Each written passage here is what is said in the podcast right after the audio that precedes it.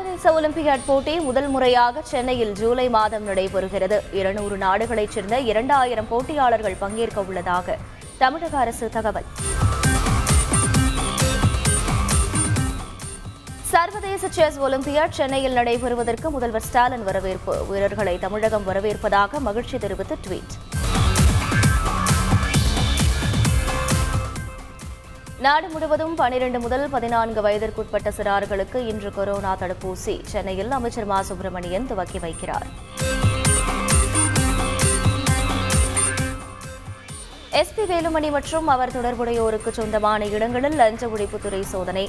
பதினோரு புள்ளி நூற்று ஐம்பத்து மூன்று கிலோ தங்கம் நூற்று பதினெட்டு புள்ளி ஐநூற்று ஆறு கிலோ வெள்ளி மற்றும் கணக்கில் வராத எண்பத்து நான்கு லட்சம் ரூபாய் பறிமுதல் என லஞ்ச ஒழிப்புத்துறை தகவல்.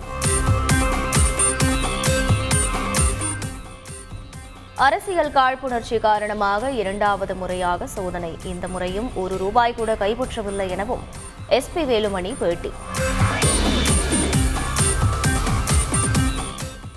இலங்கை நிதியமைச்சர் பசில் ராஜபக்ஷ இந்தியா வருகை. ஒரு பில்லியன் டாலர் கடன் உதவி உள்ளிட்ட ஒப்பந்தங்கள் கையெழுத்தாக உள்ளதாக அறிவிப்பு.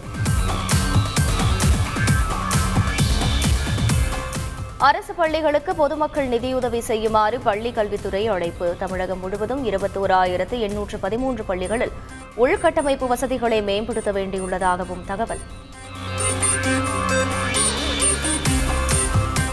நீதிமன்ற அவமதிப்பு வழக்கில் சிஎம்ஜிஏ உறுப்பினர் செயலருக்கு வாரண்ட். சென்னை விமான நிலைய விரிவாக்க வழக்கில் உயர்நீதிமன்றம் உத்தரவு.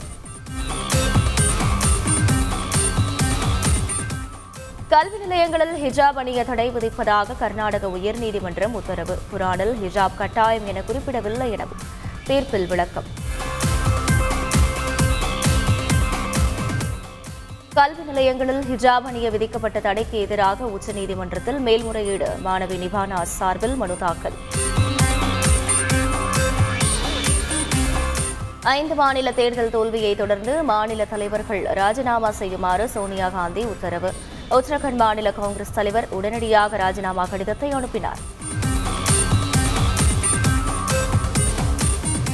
கனடா பிரதமர் ஜஸ்டின் ட்ரூடோ மற்றும் கனடா அமைச்சர்கள் உட்பட முன்னூறு பேருக்கு ரஷ்யா தடை. உக்ரைனுக்கு ஆதரவு தெரிவிப்பதால் நடவடிக்கை.